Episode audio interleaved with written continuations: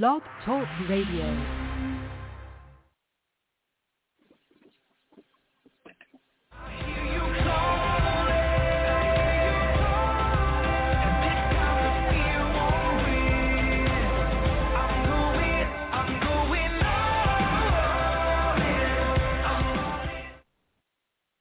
Well, good morning and welcome to Dynamic Word Bible Studies. This is your host, Phelicia DeRosier, and my amazing co-host today, Cross. Cross is here. Uh, Mariah, actually, she has some, uh, um, um, and that's my dog sneezing into the microphone. Hey, little buddy, how you doing? He's happy to be here too, apparently. Um, and uh, Mariah's got some other plans today, so she's not able to join us today. Uh, but we're going to hop into our Bible study. We're going to talk about power-filled ministry and identity in Christ today. Yes, so it'll be interesting. Um, finally, out of the whole Gentiles and Jews talk. So, and I guess my dog wants to get kicked out over the commercial break. Uh, but before before we get started, we are going to go ahead and start on commercial. So we're going to hop that way, and we'll see you soon. We all know that times are tough and things are really expensive right now. So why not save a little bit of your wallet as well as the landfill? Martie.com carries high quality products at low, low prices, sometimes up to 70% off of retail. I just got a wonderful package of beef jerky for one cent sent to my house through Martie.com. Martie.com offers high quality products at discount prices. Why? Well, sometimes products are seasonal or overstocked or packaging just changes. It's still great quality food, but it's going to end up in the landfill if we don't find some way to distribute it. And leave that to Martie.com. Now, if you want to save a little extra today, you can get $20 off your first order by going to our Facebook group for Dynamic Word Bible Studies and picking up a discount code there. So check out Dynamic Word Bible Studies at Facebook and find martie.com on our comments. You'll be able to get this free discount code. It's going to give you $20 off, and it's also a great way to support our show and to keep those landfills light and to save some money in your wallet. And I'm all about saving money. So check out martie.com.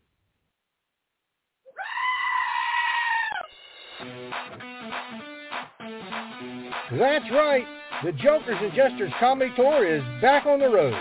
We are currently promoting our second Amazon Prime special, Jokers and Jesters, the next special. We will be touring small towns across this great country of ours. So for our tour dates, follow us on Facebook at Jokers and Jester Comedy Tour or at our website, jokersandjester.com. It's a great night of music, laughter, and magic. Don't miss us as we come to a small town near you.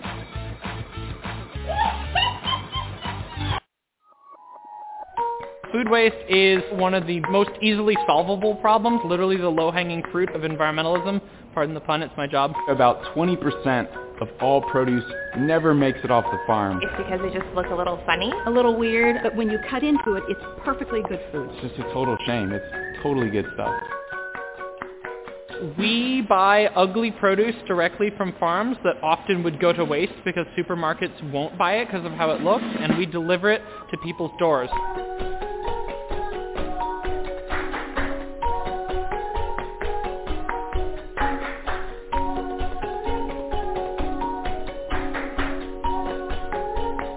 That there was beauty standards for an apple. This isn't that ugly at all. Like that's the most common first box like complaint we get. We change that. We educate people. We show them how amazing these fruits and vegetables are. Have food delivered to your house Box of produce every week. And it's more affordable. at a very reasonable price. Cheaper than the grocery store. I spend a lot less time in grocery stores. It's an adventure every time that you open your box. High quality produce. There's nothing wrong with the produce. And they taste exactly the same, if not better. Save those fruits and vegetables that get wasted every year. And it's delivered to your door like But what you why wouldn't you do why wouldn't you do? Please go to our website, freedomizerradio.live, and sign up for Imperfect Foods today.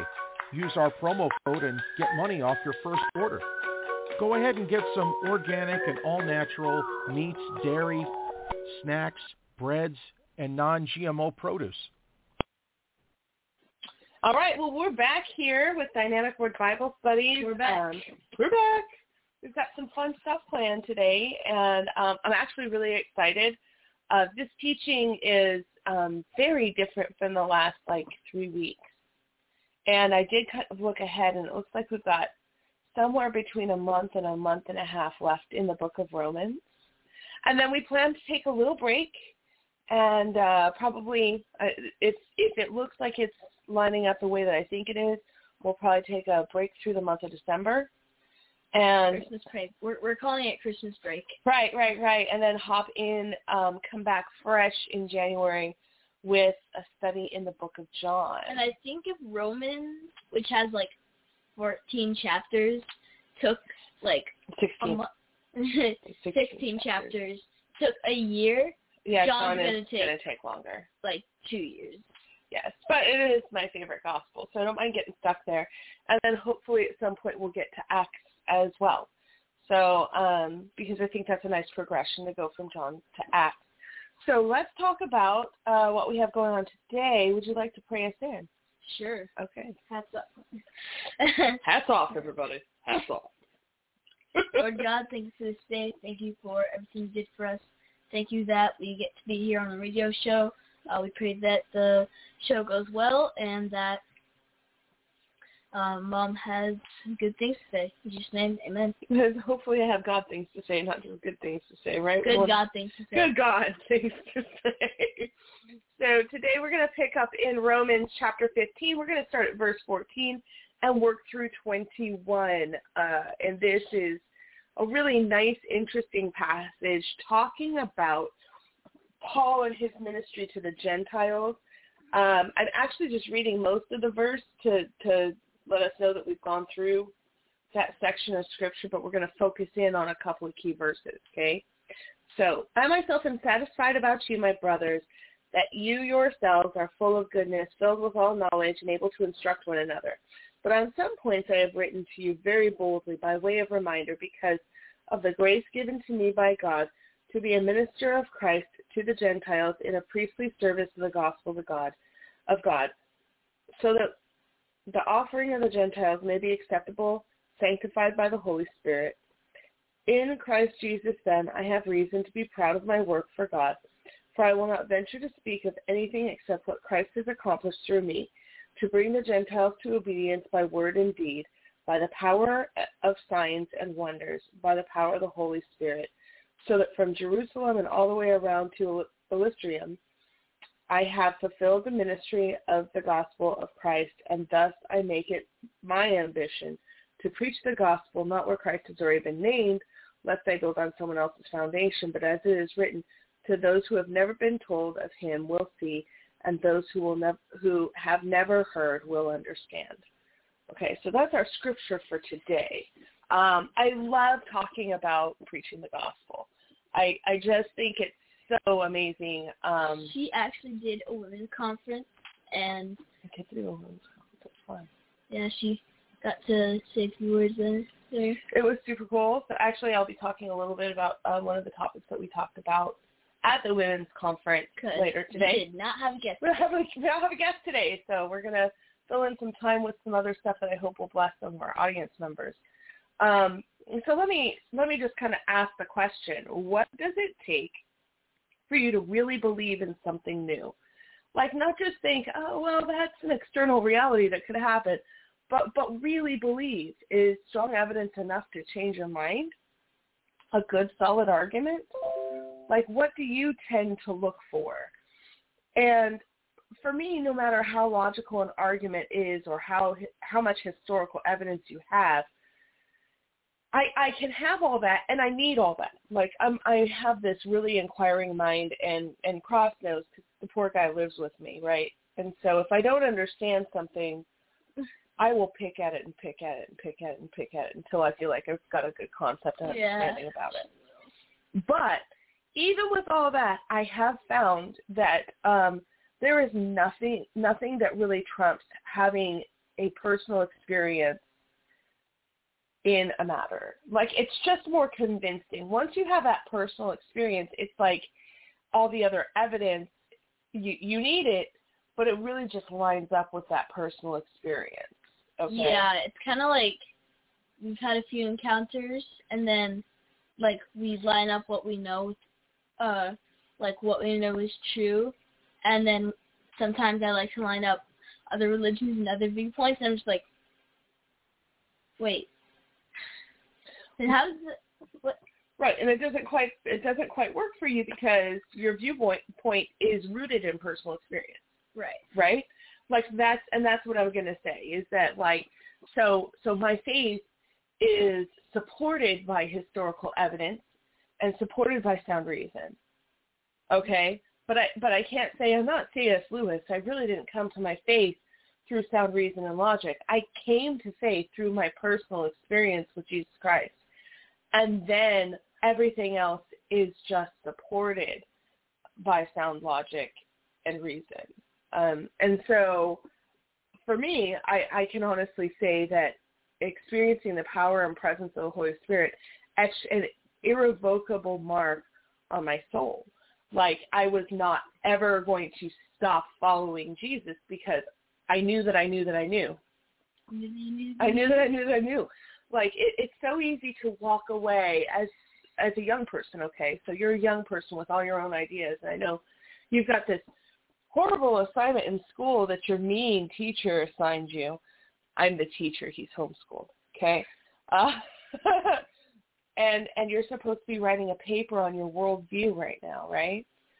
Um, and it's asking some pretty tough, deep. One of the questions was what is the meaning and purpose of life? I was like, what?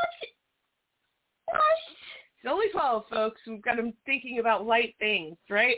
light things? Light things. Just light, easy, tiny topics. um, I really don't. I'm doing high school work. Yeah, so that's true. That's true. So uh, basically, I may co- become at some point confused or walk away from a solid and reasonable conclusion, but my experience, my relationship, and my life-altering miracles with with the Lord are much harder to abandon. Think of it this way: if you grew up in a church, okay, reading scripture and warming pews, right? Mm-hmm. That's pretty easy to go to not prioritize when you get older. It's pretty easy to come from that kind of a background and go, yeah, going to church, whatever, whatever but it's a whole lot harder to walk away from having a solid relationship with the Holy Spirit. It's a whole lot harder to walk away from, um, you know, God's personal involvement in your life and seeing miraculous things happen. Right, and like having a personal encounter with Jesus. Right. Now let's look at what, because because we're starting out, it, we we always kind of uh, jump off of a scripture in Romans written by Paul, but I like to talk about how it connects to what Jesus actually said. So let's check out uh, what Jesus had to say in John chapter 10, verses 37 through 38. Isn't that convenient? I have that pulled up That's right amazing.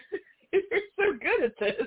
She actually totally like pre-show, hey, pull this up. We've got a lot of scriptures But- today, so we're going to have to pull some things up. All right, so for some context, this is Jesus addressing the Jews who didn't believe, and Yeah, they didn't Jerusalem. believe, right. They, they didn't believe that he was Messiah, right? Right. Um, says, "Do not believe me unless I do what the Father does. But even if I do it, even though you may not believe me, believe the miracles, that you may know me and understand that the Father is in me and I in the Father."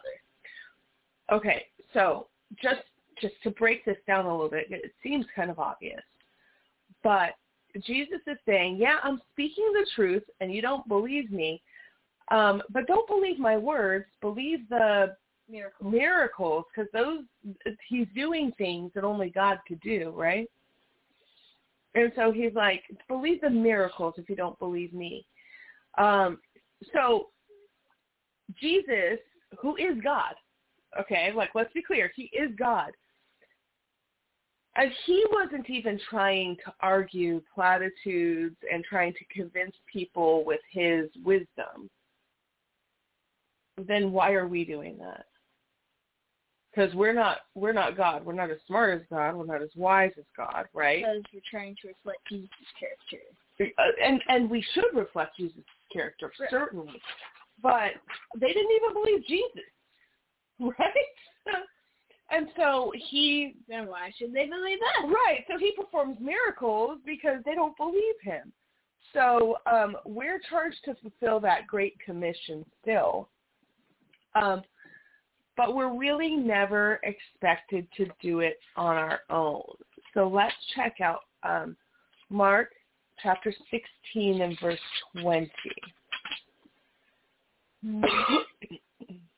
Then the disciples went out and preached everywhere, and the Lord worked in them and confirmed confirmed His word by the signs by the signs that accompanied it.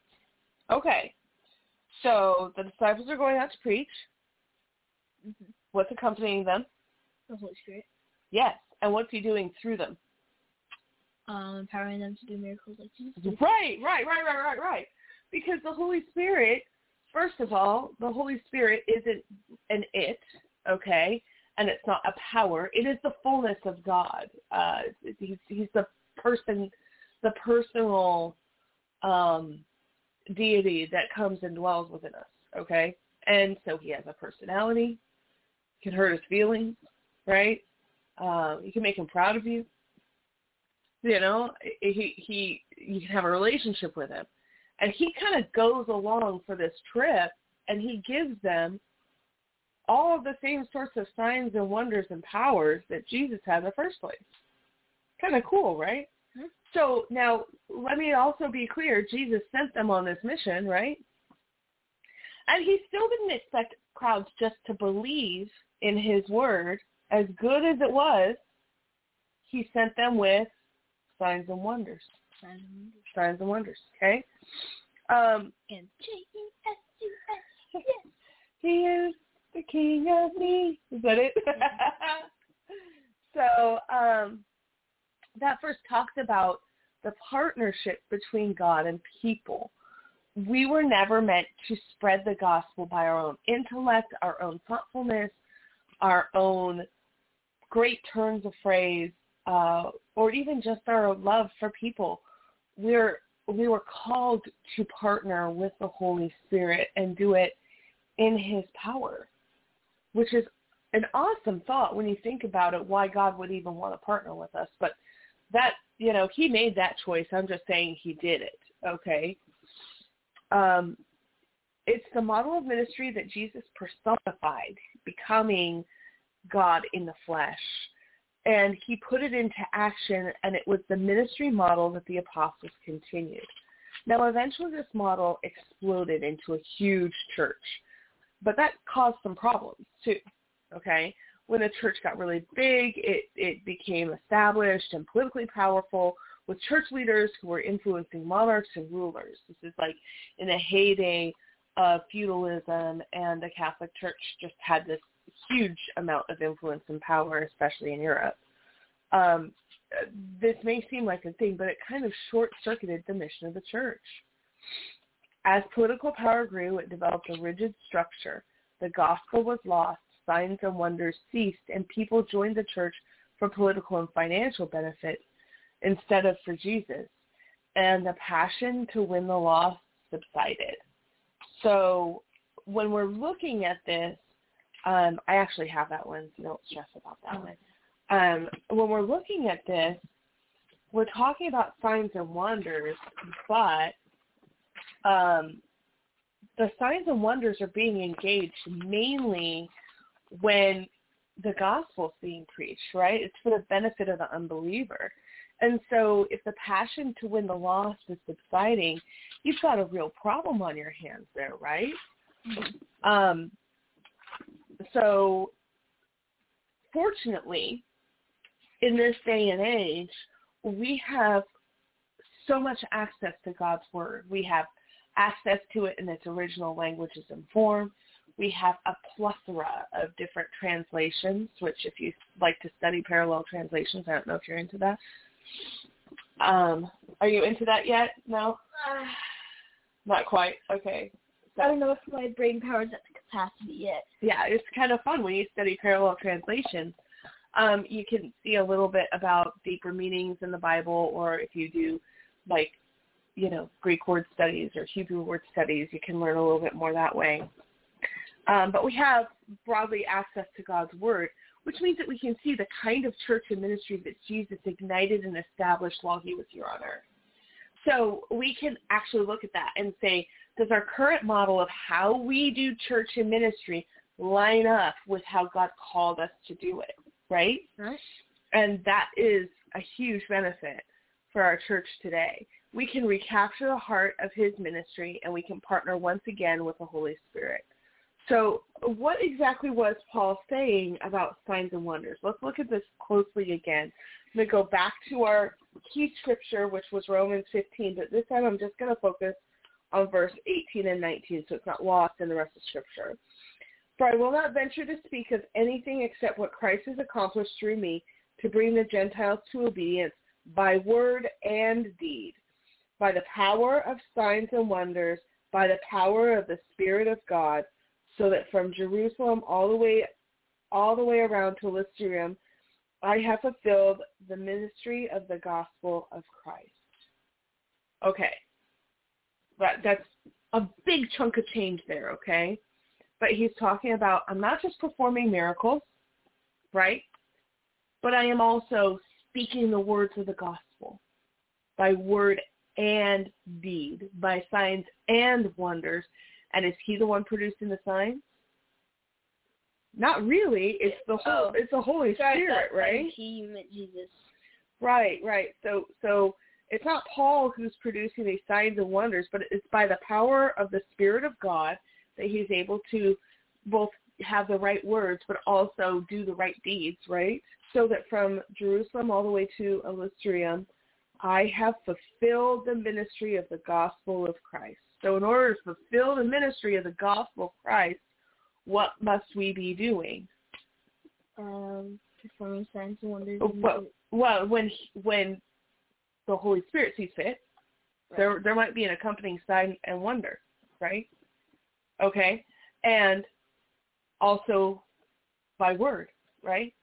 So by word and by deed. Okay, so um, it's hard, I think, in, in our modern faith, we tend to shy away from the possibility of signs and wonders. Like um, even in church, how awkward is it to just go up and pray for somebody? like way awkward if it's not someone you know, right? Oh my gosh. Like, can that like put I you? don't in even know. a, can that put you in a weird position? Here, let me lay hands on you and pray for you right now. Right. Don't know. I'm just like Here, let me There, touch you. there, there. there, there, pumpkin. So uh, that's a reference to a Studio C sketch. Anyway, but um, but yeah, it can be even a little awkward in church. But remember, most of the time that signs and wonders are accounted for in the Bible, it's not in church, folks. So as uncomfortable as it can be to see someone who's hurting in church and ask them if you can accompany them in prayer, now we're talking about you're just out at the grocery store.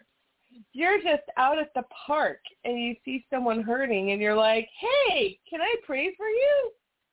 What's going on? Right? Yep. Like 10 times more awkward, right? But when you look, but when you look in the Bible, most of the time that miracles and signs and wonders are happening, it's not happening in the context of the synagogue. It's happening out at the gate. It's happening out in the street when people are having these chance encounters. Not really chance encounters, are they? They're divine appointments with people who are hurting and need to know God. So if we're not seeing our words accompanied by deeds, signs and wonders, what does it mean? Um, may not be fully um empowered by the Holy Spirit. Uh, It's not even that we're not fully empowered by the Holy Spirit. We're probably not doing what God called us to do. Right? Like we're probably not really sharing the gospel in the public square. We're probably not really ministering uh, the way that we ought to be.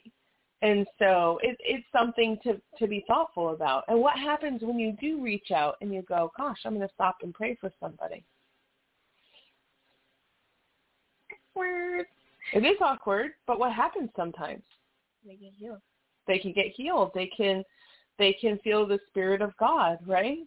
You know, um, we did that. I, I unfortunately missed church this last weekend, but the weekend before we got a chance to pray with one of our uh, friends from from church, someone I didn't know until I got to pray for her.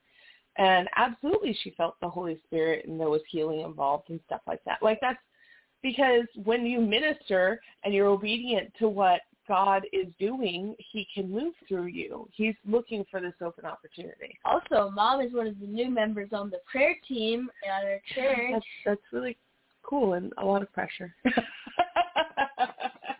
but yes, I'll be able to have an opportunity, um, a very blessed opportunity more often to be able to pray with um, people when they're in need, and that's exciting. Um, so let's talk about what's what's the difference between signs and wonders. Do we even know? Um, signs would be like signs that they are who they say they are, and wonders would be like miracles. Okay, so you're getting close. They're both miracles.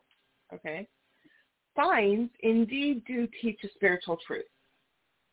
Okay, um, so the one, the sign that always comes to mind when I say this is when um, Jesus, uh, there's a man who's lowered down to him from the rooftop on a yeah, mat. That's what I was thinking of too. Okay, see, so we must be we must be on the same target. Okay, Great And- minds think alike. right. The first thing Jesus says is, um, "I forgive you of your sins," and everybody's like, "What? Like that's That's not what he came down here for. not like dude can't walk."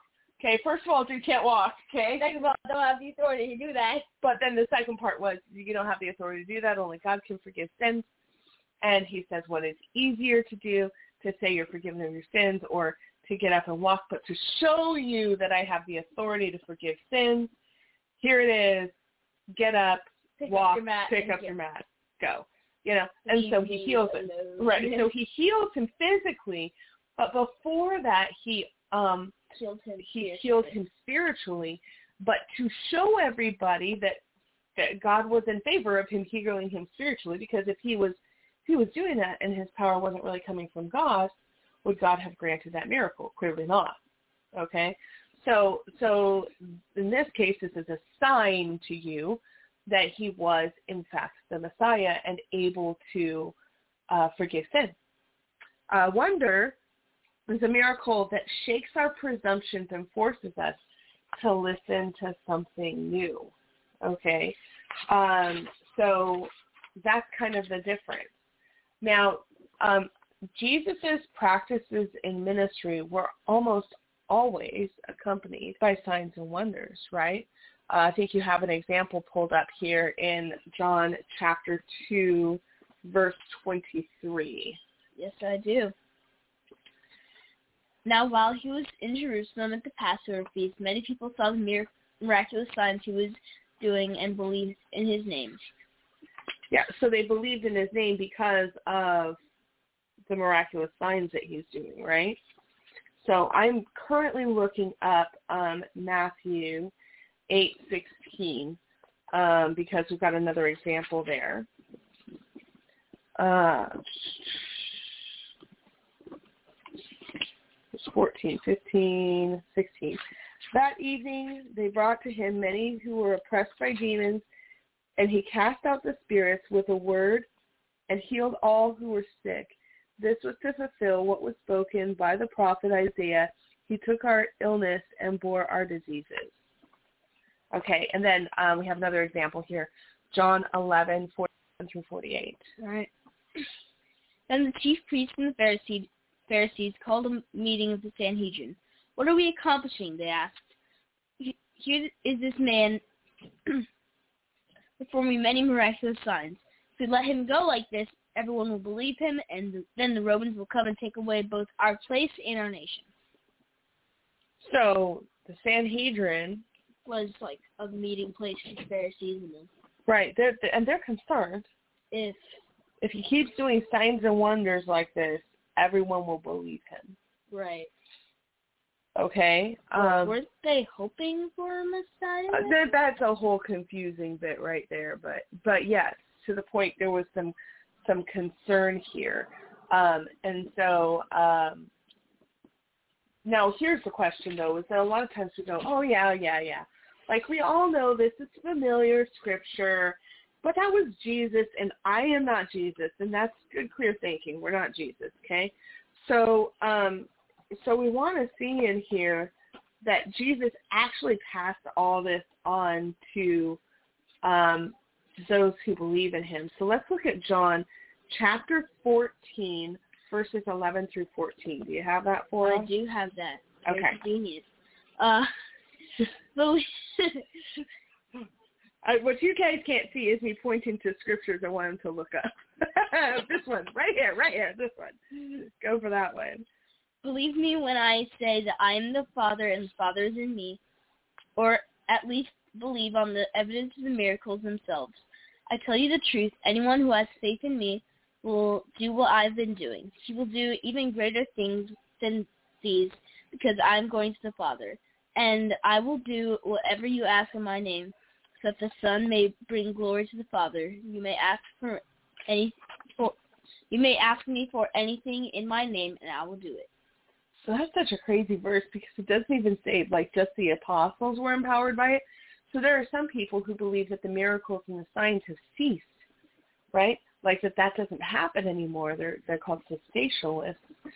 Um, and they believe that now that we have the Bible, we don't need the signs and wonders anymore, so they just don't happen anymore. Um, and it's really cool that we have access to the Bible, but what does that verse say? Did it say it was just the apostles that were going to be temporarily empowered? No. No, it says anyone who believes in me and even more. I don't even know what even more means. I don't even know if I'm prepared to know what even more means. I'm just saying that we should be coming with some expectancy that that we would be empowered by the Holy Spirit. So um, let me also read here John 20, verse 21. Jesus said to them again, Peace be with you. As the Father has sent me, even so I am sending you. So he sent us to do all this work, and he has meant to send us with signs and wonders, just as the Father sent him. Um, we have another example. Now we're going to pop into Acts really quick. Um, Acts 1 8. Very You have that one? convenient. I'm actually in Acts right now. That's good. That's good. In the exact page and the exact verse. That's crazy. You will receive power when the Holy Spirit comes on you, and you will be my witnesses in Jerusalem and all Judea and Samaria and to the ends of the earth. Okay, okay. So check this. Check this out then. Here's what's really crazy about this um, is that the apostles were not unclear on this point at all. Like they received this word from God and they were like, "Oh yeah, we we've got it." They weren't going, "Well, I don't know. I mean, Jesus did all the signs and wonders. I think we just have his words now." Um, let me prove it to you here. Okay, I'm at Acts chapter 2, 38 through 39.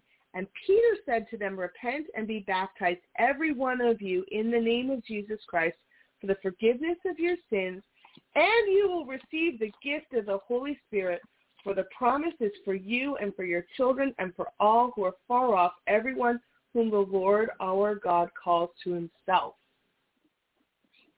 Eh, he wasn't mistaken, right? He he he got it. He was like, "Oh, this is for this is for everybody, and it's and it's the gift of the Holy Spirit. Are you sure you want me to read this next verse? I, I don't. It's 17 verses. Oh, let's just let's just sum up because we're a little over time. Um, so this let's ask ourselves now: How did the church respond to this knowledge? And Cross has Acts chapter eight, uh, one through seventeen pulled up, and this is talking about Philip in Samaria. Can you kind of give us a sum up of what's going on in that verse? Yeah, so um pretty much the verse begins um after or after Stephen had died and after Saul, who at this point no one knows who he is for now. Um Well, they probably know who he is, but they don't know who he will become. right. We go. And so um the church got persecuted and scattered and uh this is after Stephen died, got persecuted and scattered because of Stephen's death. Uh Philip in Samaria, this is fun.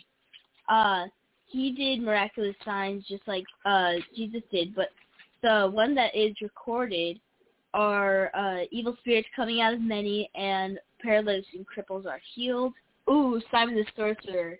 Oh, I love this one. It's a good one, right? So Simon the Sorcerer is basically about um, Simon, where Simon the Sorcerer, who was one of the kings, wanted to hear about um, who Jesus was, or one of the emperors or rulers or whatever, and one of the apostles came, and um, they uh, went to Simon the Sorcerer, and uh, he was trying to convince the um, ruler that this was impossible, that no man could come from the dead. But then um, they said, uh, now you'll be blind, and then you be stricken blind. So, yay. Right, right, right. So, um, in, in the mean in the meantime, Paul is um, performing signs and wonders in Ephesus. Like these these folks are not backing down from this position of authority and expectancy that the Holy Spirit will move through them, not just guiding them and leading them, although he does guide them and lead them, but at the same time producing signs and wonders. Um, and so we have this other scripture uh, that we're going to read, Galatians 3, 1 through 5. O foolish Galatians, who has bewitched you? It was before your eyes that Jesus Christ was publicly portrayed and crucified, uh, publicly por- portrayed as crucified. Let me ask you only this: Did you receive the Spirit by works of the law or by hearing with faith? Are you so foolish, having begun by the Spirit, that you now are being perfected by the flesh? Did you suffer so many things in vain, if indeed it was in vain? Does he who supplies the Spirit to you and the works of miracles among you do so by the works of the law or by the hearing with faith? So clearly he is saying not to walk away from the gospel and be led astray by a false gospel. And what's he saying the proof is supposed to be? Mm-hmm. The signs and wonders, the works of the Holy Spirit, right? Right. So, um, so then the question remains here: um, Why don't we, at least in the Western Church, uh, see the power of the Holy Spirit as commonly today? Sometimes we just don't know that the gifts are for us. Other times, Greek philosophy, corrupt clergy who are more worried about popularity than transformative ministry can get in the way, um, and even sometimes heresy. But I think like really in, in Western culture, it's that whole Greek philosophy, um, trying to prove out everything, um, that we lack the faith to to expect God to move today. Um, but God wants our churches and our ministries alive for him. He doesn't want us to be living in these dead ministries. So it's us up to us to regain the power of Jesus' ministry. How are we going to do that? By going out and spreading the good news. Okay, actually that's one of the steps. okay. So the first one is that we're supposed to prioritize our relationship with the Holy Spirit. He's not an it or a power. He's a person of the Godhead. We need to know him and spend time with him. And he lives in us. So that's actually really easy. It's actually kind of awkward if you think about the fact that like how often we really pray. First of all, a lot of times we pray to Jesus when we should be praying to the Father. No, somebody else was free in my head. That one TikTok that can you make me a sandwich? Make me a sandwich. It's fat. I'm not entirely sure where that came from, but it is a indeed a funny TikTok. Right when he lives, yes, lives the door. in our hearts, but Jesus does. He lives rent free in our hearts, but okay, okay, because he does. He, that lives rent free in my head. right, the Holy, the Holy Spirit does live rent free in our hearts. That's good. Um, I I've got that now. Okay, so um, you know, it's it's a little awkward if you think about the fact that we're supposed to have a relationship with the Holy Spirit, and most of us either pray to Jesus, which is not the person we're praying to, we're praying to the Father, but um, we're praying to the Father through through through the Holy Spirit and and in the righteousness of Christ, right? Okay, but um, kind of awkward when we think about how close we feel to God the Father and the whole and and to Jesus, and then how we almost ignore the Holy Spirit who's taken up residence in our hearts. It's really, you know, one of those things. So spend some time um, contemplating on developing a relationship with the Holy Spirit. Two, live a life of yielded expectancy for the Holy Spirit to speak to you and move through you. Uh, number three, share God's good news. That was the point, right? If you're not actually sharing the gospel, you can't really expect to see the signs and wonders. Um, not always, but often God will use these sorts of things to convince unbelievers of his power and presence in your life. Um, and number four, do what he calls you to do. The Holy Spirit moves through us when we're aligned with his will. And if we're not doing what he calls us to do, if we don't go over and talk to that stranger about Jesus, if we don't pray for people when we're called to pray for them, we're not going to see anything. That kind of track? All right. Well, we're done and we're over time, so we're going to take a quick break.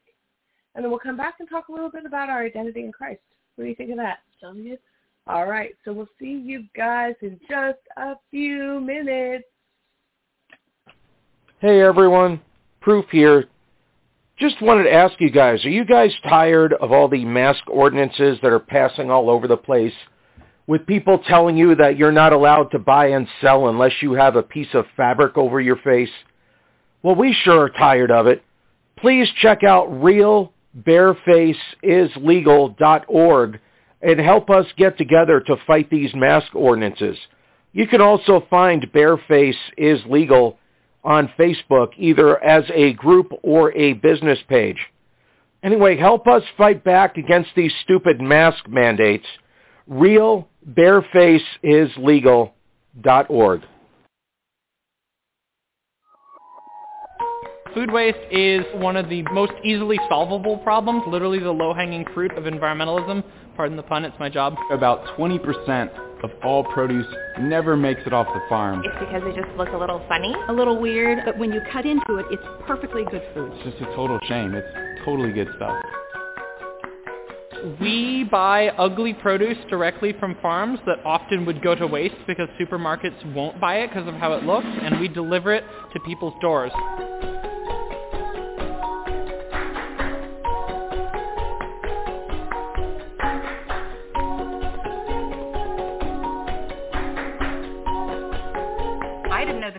Beauty standards for an apple. This isn't that ugly at all. Like that's the most common first box like complaint we get. We change that. We educate people. We show them how amazing these fruits and vegetables are. Have food delivered to your house Box of produce every week. And it's more affordable. at a very reasonable price. Cheaper than the grocery store. I spend a lot less time in grocery stores. It's an adventure every time that you open your box. High quality produce. There's nothing wrong with the produce. And they taste exactly the same, if not better. Save those fruits and vegetables that get wasted every year. And it's delivered to your door like But what, why wouldn't you do? Why wouldn't you do? Please go to our website, freedomizerradio.live, and sign up for Imperfect Foods today. Use our promo code and get money off your first order. Go ahead and get some organic and all-natural meats, dairy, snacks, breads, and non-GMO produce.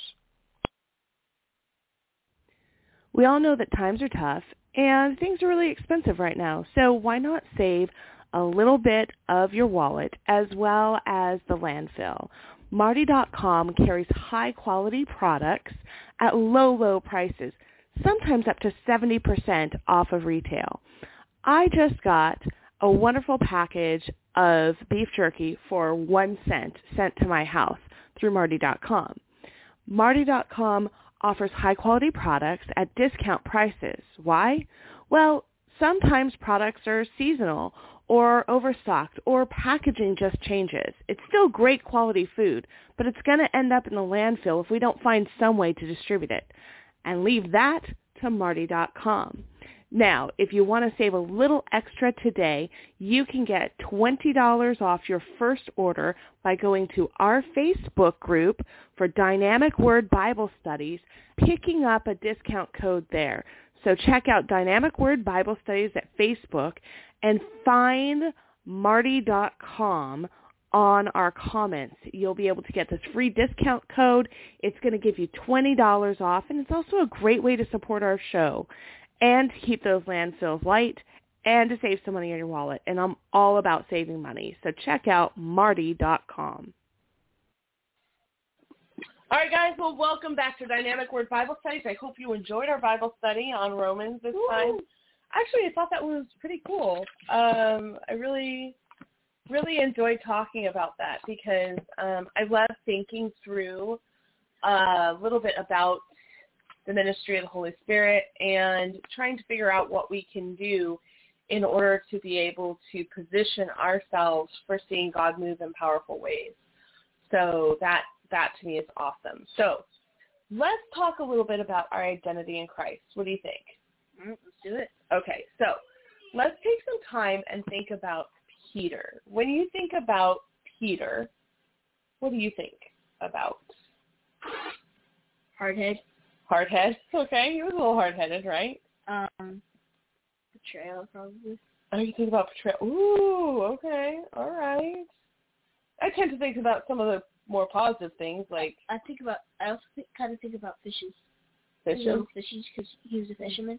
Yes, I I love Peter because Peter is um I I I I feel Peter often, but um I I I associate with the get thee behind me Satan Peter less the rock that Christ built the church on Peter. Do you know what I'm saying?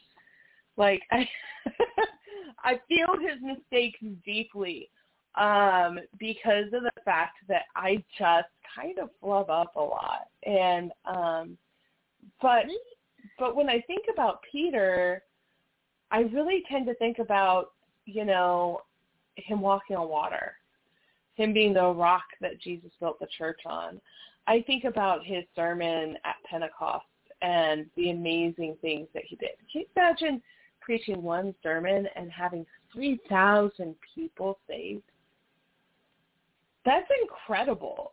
And so I kind of think this way about Peter. I think less about, you know, him chopping off a soldier's ear or him, yeah, speaking speaking to Jesus uh, with with full abandon, saying silly things sometimes. Sometimes I think about the weird way he died. Okay, okay, yeah, because he was Crucified crucified upside upside down. down, right?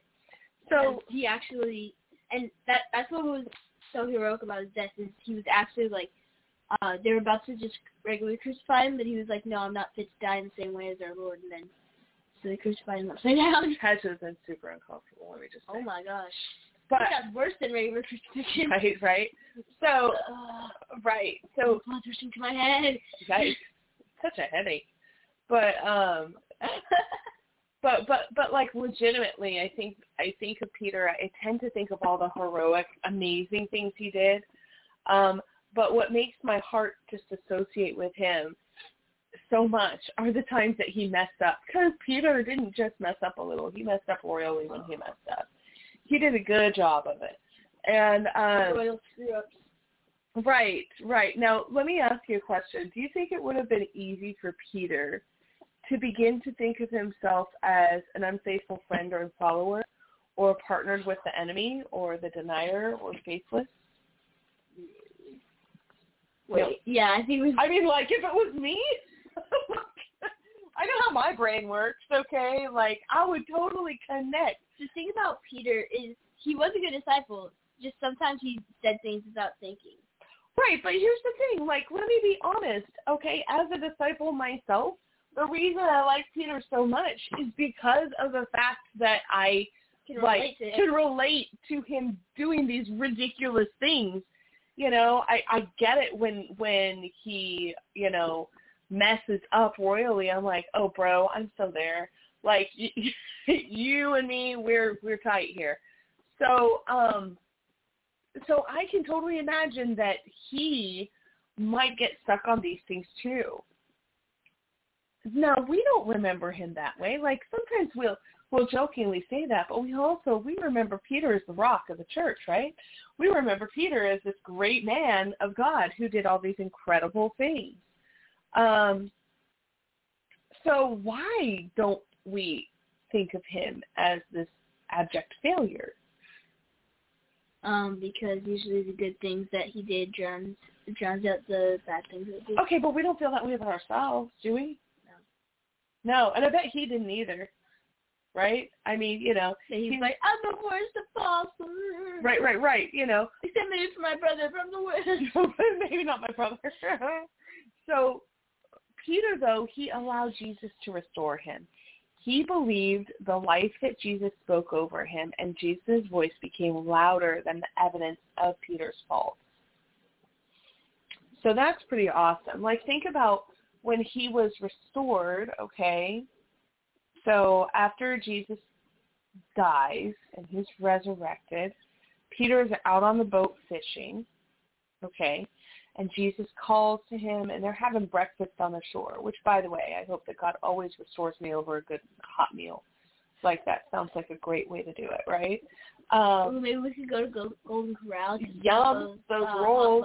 Oh. Oh my goodness. So anyway, we, he's he's just sitting at the shoreline and they're having some fish for breakfast and um and Jesus asked him three times if he Peter, loved do you love me? uh, yeah, Jesus asked Peter, Do you love me? three times.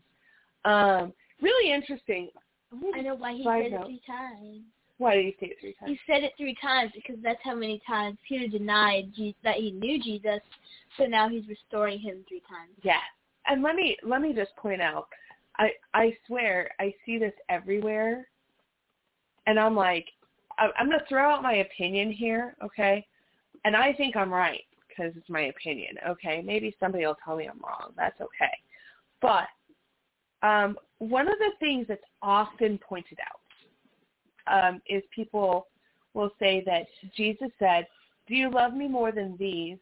And they always say, you know, he's asking if he loves him more than the disciples, the other disciples. Hmm. Oh, awkward conversation, by the way. First of all, do you love me more than these guys do? Um, you know, um, Peter's like, yep, because I'm the best. so I don't actually think he was saying that. Um, Peter was a fisherman by trade. So when when he was disappointed, when he felt rejected, when he felt unworthy, he went back to what he knew. He went back to fishing, right? Which is what he did before Jesus had this conversation with him. And he said that he was going to make him a fisher of men, right? So when he says you love me more than these, I'm pretty sure he was motioning towards the fish. Yeah. Um, do you love me more than fishing? Do you love me more than these old things that you used to do? There's nothing wrong with fishing, obviously. It provides food for people. Right. But Jesus wanted to know if he And loved he gets him. some out of it. Right. He wanted he wanted to know if he loved him more than his old fishing business. Or are you going to return back to your old life? That's what I'm thinking. Anyway, I, I'm not a theologian there, but I'm just going to say if you look at the original Greek, it seems to make sense. More sense that he was motioning towards the fish than the other apostles. I don't think that it was a popular. That would be kind of mean for Jesus to do. I know. Was I, I always was like, man, that's awkward. Okay, so But since they were just watching this conversation, like, uh, Peter, uh, what about me? No. Right. What about me? So um, Romans 12:2 says, "Do not conform to the pattern of this world, but be transformed by the renewing of your mind. Then you'll be able to test and approve what is God's will, His good, pleasing, and perfect will." Now, the word "conform" in this particular scripture actually means to identify with, Hmm. which is really interesting, especially considering the way that our world is right now. Right? Um, all sorts of people are identifying with all sorts of things in the world. One of the things that I think is so crazy and out of control, just just out of control, okay? And, and hear this. I, this means not at all that I'm judging other people, okay? But our society has placed such a high emphasis on sex and sexual expression that people now identify as their sex and sexual expression primarily, which I think is really weird. Like, I I don't know. Like, I'm married to my husband. I have children, but I don't primarily identify as a heterosexual cis woman. I don't. I I I'm me. I am a child of God. Um, if you ask me anything about myself, hey, tell me a little bit about yourself. I might mention that I'm married and have kids and I'm a homeschool mom. That's but, not primarily what you identify with. But uh, not only is that not what I primarily identify with, but the act of creating children is not what I primarily identify with. Like that so it's a little off to me, but it is the way of the world right now because we are like part of that uh, hedonistic, uh, like Greek Roman um, modality of thought, secular humanism, which talks about how um, sex is this this greatest possible um, you know thing that you can experience on earth. And i think we just really over prioritize it and because of that we tend if we're identifying with the world we're identifying ourselves sexually instead of as a child of god. Um, and that clearly causes all sorts of problems just just all sorts of problems um, especially spiritually which is um, tough. Now first peter 2 9 says but you're a chosen people, a royal priesthood, a holy nation, God's special possession, that you may declare the praises of him who has called you out of the darkness and into his wonderful light. So that's what Peter thinks of himself, because that was him writing it. We were talking about whether or not Peter is all hung up on his previous identity of, of you know, having done these things, and clearly he is not he and is fishing and fishing and fishing right. and fishing and, and now he's more a, whole, fishing. a chosen priest, right? A chosen priesthood. Um, so if God could tell you one thing that he thinks about you, do you know what I think he would tell you? That you're his daily delight. Isn't that such a sweet term? Um, Proverbs 8, 30 to 31. Now, in this, Jesus is um, the master craftsman who's speaking. There's a long explanation of this, but think in Proverbs. This is Proverbs. Okay, so listen, check this out. This is so cool. Okay, okay. It's Proverbs. Yes. Okay, so so Jesus is speaking prophetically in Proverbs. Wait for it. And I know it's Jesus because in Genesis, how does God create the world? By talking. By talking through His Word, right? Word. Word. Word in John, the first chapter, what does John identify the word as?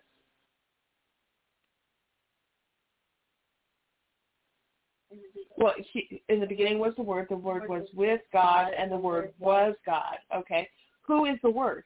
Jesus. Jesus. Okay, so Jesus is like literally the creative mastermind behind. Okay, all of creation. He's that creative force. He is the Word of God that creates everything. Okay, He is the master craftsman, right? Like I'm not I'm not going out on a limb and saying this is absolutely biblical truth, right?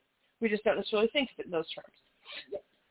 But in Proverbs, in Proverbs, Proverbs. he refers to himself. Okay, so the, he's speaking prophetically. Someone's recording it. I don't even know who it was. Okay, someone's recording it. Okay, was it so? Like some of them are from different people, right? So someone's recording it, and you have this whole thing that's being spoken by the master craftsman. Who's that? Who's that? Because he's talking, like you'll see. This is totally, if you ever want to find the Trinity in the Old Testament, this is one of the spaces where you can find it, okay? So, so that's the long explanation of why Jesus is a master craftsman, okay? Then I was beside him, he's referring to God the Father, okay? Then I was beside him as a master craftsman, and I was his daily delight, rejoicing always before him, and rejoicing in his inhabited world, and my delight was with the sons of men. How crazy is that? That's like totally crazy, right? Okay, you can totally see that father-son relationship that God the Father and Jesus had predating Jesus becoming flesh and coming to earth because he was ever existent, right? And he was the master craftsman there at creation. And where was he delighting? With the sons of men. He was the one coming and walking in the garden. Word, like drop. So crazy, so crazy. So every day, Jesus thinks about you. Every single day. And remember that the plan for reconciliation with God required the sacrifice of the Father's daily delight. What does that mean about how precious you are in the Father's sight? That's pretty incredible that he would give that up.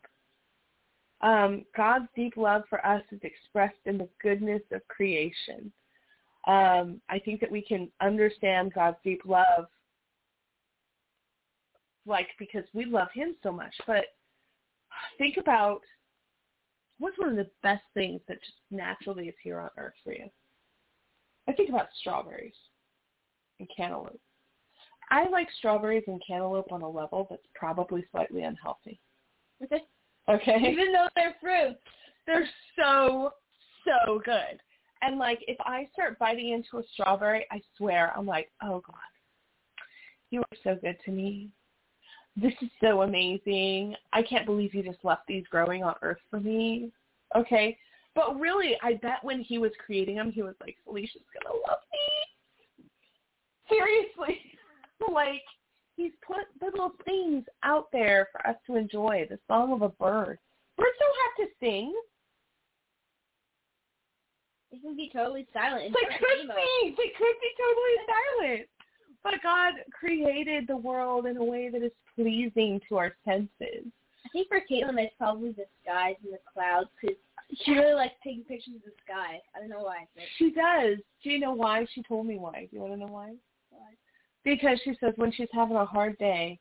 It's like God painted a little picture for her. Yes. Oh, I remember I was there. Isn't that the sweetest thing ever? Yeah. Um, and so um, now here's another one. This one's really fun. Okay.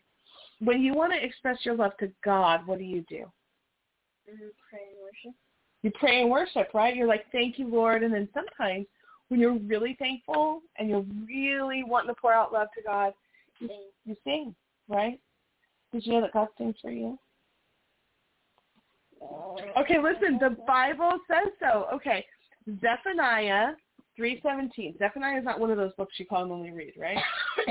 no, I usually don't read prophetic books. I don't know why. Okay, so so in Zephaniah, maybe, maybe you're going to go read Zephaniah now. Zephaniah 3.17 says, The Lord your God in your midst, the mighty one will say, He will rejoice over you with gladness. He will quiet you with his love. He will rejoice over you with singing. He sings for you. God sings you a serenade, same way that you would worship him. How amazing is that? God really loves you, and he doesn't want to just restore your relationship with him. He wants to restore your peace. He wants to restore your confidence. He wants to restore your wholeness. He wants to restore your vision of yourself. And and to this point, I always think to myself about how I feel when one of my children believe a lie about themselves. And it's so frustrating for me because like they can't see in them what I see in them. You know what I mean? But remember, God can't lie. Okay? Um, a lie is a truth that the adversary is peddling to you. So um, Her dog's knocking on the door. our dog is knocking on the door with his nose. Just like Peter, we don't want to identify with our sin or our flesh any longer, but we identify as being in Christ. And we'll fix our eyes with where we will go and fix our eyes on the truth of what God says about us because God doesn't lie. So um, how do we do that? The first way is to take every thought captive. Uh, 2 Corinthians 10.5 says, We demolish arguments and every pretension that sets itself up against the knowledge of God, and we take captive every thought and make it obedient to Christ. This includes every negative thought about ourselves and the attacks of the enemy. And then um, we replace, for every falsehood we believe, there's a biblical truth that God wants us to believe instead. We don't come into agreement with lies, but we meditate on God's truth. Okay? The second thing is then we replace those lies with God's truth. What lie or sin from the past has usurped your identity in Christ? Identify that lie and use resources to speak God's truth over every lie every time it comes up. Um, so I love, there's this list of who I am in Christ, and it was originally written, uh, compiled. It's, it's, it's written in the Bible, but it was compiled by Neil T. Anderson. It's freely available on the internet, um, but I have a couple of, of uh, Neil's books on my shelf that always they always have. I wonder why that name sounds familiar. Yeah, I, I read a lot of his stuff. It's good stuff. So anyway, um, but that's what we do is that we want to identify not with what the lie is that's spoken over us um, by the enemy, but instead seek the truth of God's word over us instead. Okay. Mic drop. Mic drop. Mic drop. That is um, how we stay in identifying with Christ and his righteousness. So um, we're going to have to cut to our last commercial break, and we'll come back for some Q&A, okay? Yay. All right, we'll see you guys soon. Help me. We all know that times are tough and things are really expensive right now. So why not save a little bit of your wallet as well as the landfill? Martie.com carries high quality products at low, low prices, sometimes up to 70% off of retail. I just got a wonderful package of beef jerky for one cent sent to my house through Martie.com. Martie.com offers high-quality products at discount prices. Why? Well, sometimes products are seasonal or overstocked or packaging just changes. It's still great quality food, but it's going to end up in the landfill if we don't find some way to distribute it. And leave that to Martie.com. Now, if you want to save a little extra today, you can get $20 off your first order by going to our Facebook group for Dynamic Word Bible Studies and picking up a discount code there. So check out Dynamic Word Bible Studies at Facebook and find martie.com on our comments. You'll be able to get this free discount code. It's going to give you $20 off, and it's also a great way to support our show and to keep those landfills light and to save some money in your wallet. And I'm all about saving money. So check out martie.com. Just as ungrounded signals wreak havoc on radio communications, there's growing concern that because we are not grounded, we absorb tremendous amounts of electromagnetic radiation from our modern devices. EMF stands for electromagnetic field. We are all immersed in electromagnetic fields from Wi-Fi, from the wiring in our homes, and it disturbs our electrical balance. We get charged. Inside of our bodies, we get electrically charged. Some people have as much as 20 volts on their bodies, and that's not good for you. The information is provided for general informational purposes only. The contents are not intended or implied to be a substitute for professional medical advice, diagnosis, or treatment. Ground Therapy Incorporated makes no representations about the efficiency, appropriateness, or suitability of any specific tests, procedures, treatments, services, opinions, healthcare providers, or other information that may be contained in or available through the information provided. Have you looked at the price of Bitcoin lately? Cryptocurrencies are the hottest financial investment right now. Well, what if you can get free Bitcoin fractions by having an app on your phone or PC? Introducing Lolli, a website that rewards you with free Bitcoin pieces with your online purchases. You purchase from one of thousands of companies like Chewy, Old Navy, Groupon, and others. You get a percent of your purchase back in Bitcoin. Use my link on freedomizerradio.live or find me on Facebook for your special link to get started. Lolli, earn free Bitcoin while you shop. All right, guys. Well, welcome back to Dynamic Word Bible Studies. It's me and Phelicia. We're getting ready to do our Q and A. Got Cross with me. Yay! Hi. Yay! He loves Q and A. This is the hardest part of the show for him. So um, I actually have to talk. So let's open up to callers. Um, of course, we have our chat line open. I don't see anybody in there right now, but you can join us that way. Or you can call in. The guest call-in number is 319 527 6208. That's 319 527 6208. Press 1 if you want to talk to us. Yeah, be sure to press 1. It gives us a little, like, um, hand held up icon, and that lets us know that you actually want to say something, right? Um, so feel free to ask another question if you want to. Um, we had somebody ask like a super hard question. Oh my week. gosh. I was like, oh, I guess I'm gonna feel that one. That's fun. So it was cool though, like because we, haven't had a question quite like that. Um, but I've got a few questions that are about our original Bible study that we did today. So, um, question number one: Have you ever seen a miracle? And if you have, how does that affect you?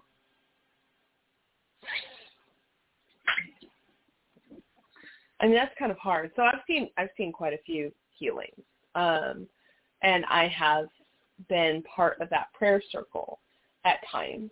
Um, and it's really interesting when those things happen consistently. Consistently, you tend to have this attitude about how God can do anything that He wants to, right? And you become very, very empowered and very emboldened, um, and you tend to uh, put yourself out there a little bit more. You tend to to feel like you can pray for people and stuff like that with expectant heart.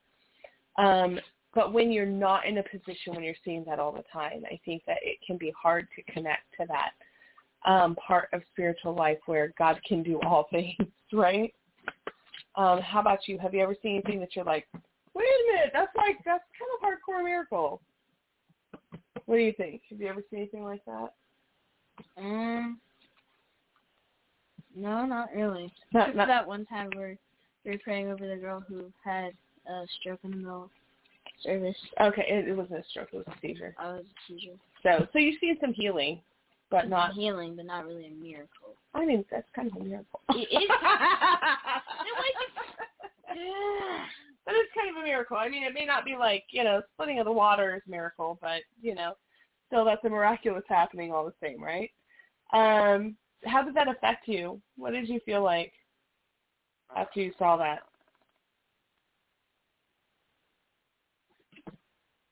Something like that. You felt like that?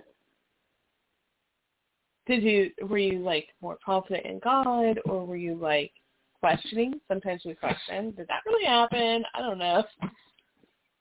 I was honestly thinking about food most of the time. it was like I was hungry. It was after church and I just wanted to leave and have lunch.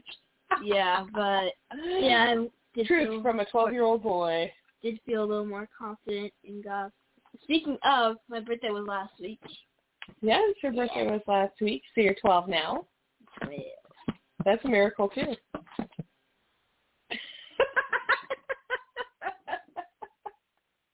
we still like you. We kept you around all this time.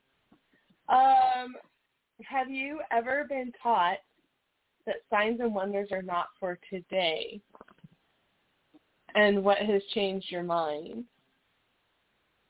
So I don't know that I've ever been taught that signs and wonders were not from today, at least not from the pulpit.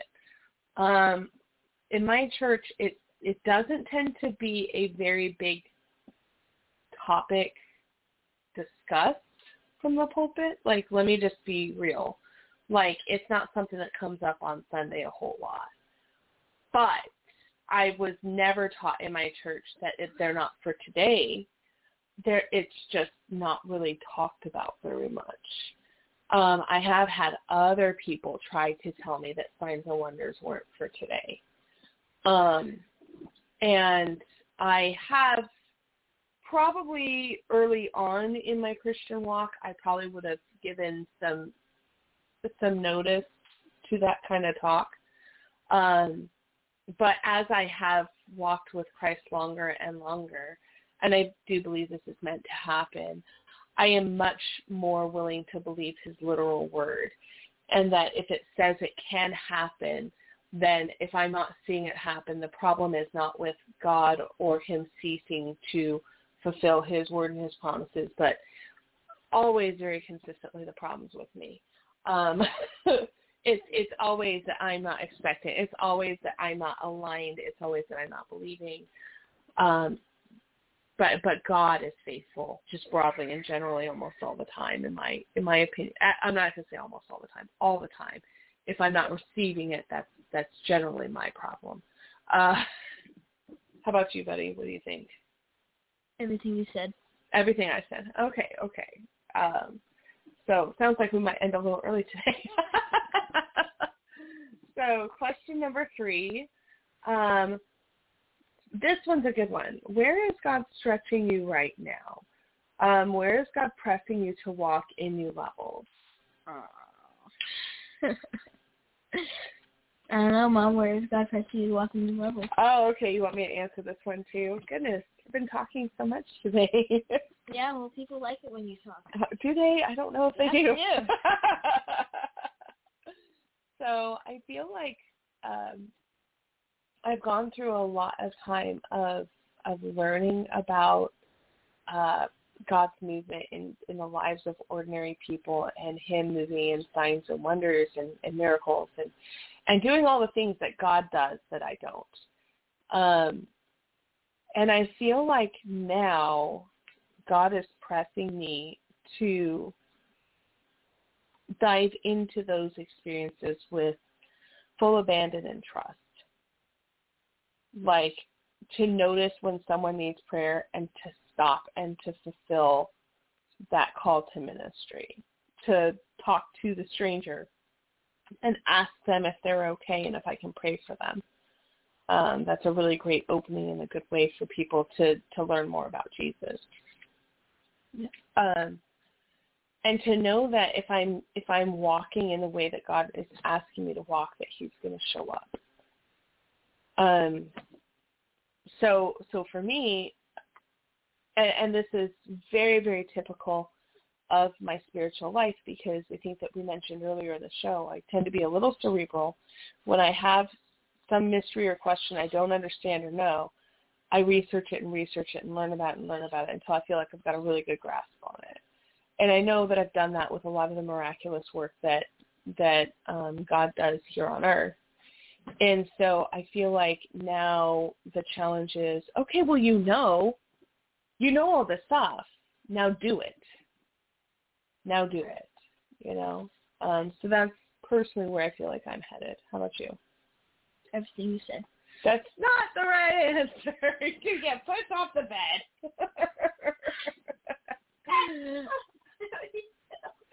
All right. So anyway, did you have any answer for that question there, buddy? Where does God want you to work and walk in new levels? Not right now. All right. Well, we'll pray for you then. Okay. All right. I think we're all done for today, though. What do you think? Mhm. Yeah. Did you want to pray us out? Mhm. Okay. What else you got then? Lord God, thank you for this day. Thank you for everything you did for us. Thank you that the show went well. Thank you that I didn't have to answer any questions. I mean, um, thank you that we had good teaching, and uh, we hope that we get to do this next week, and the show doesn't get canceled. In Jesus' name. Amen. This show can't get canceled. I'm paying for airtime. We're not syndicated. We're not getting paid for this. Maybe there's reward in heaven. Well, thanks, guys, and God bless you. We appreciate you joining us this morning for our Bible study. I hope that you got something amazing out of it. Um, also, uh, if you're if you're catching this on the replay on Spotify, on YouTube, I would like to invite you to like this video, subscribe to our channel. That way you can hear anytime new videos are posted and uploaded. And please feel free to share our videos and, and our um, audios if you find them helpful in the slightest. We would love to be able to expand our reach just a little bit and bring the gospel to some new folks. Anyway, you guys have a wonderful day and take care. Bye. Bye.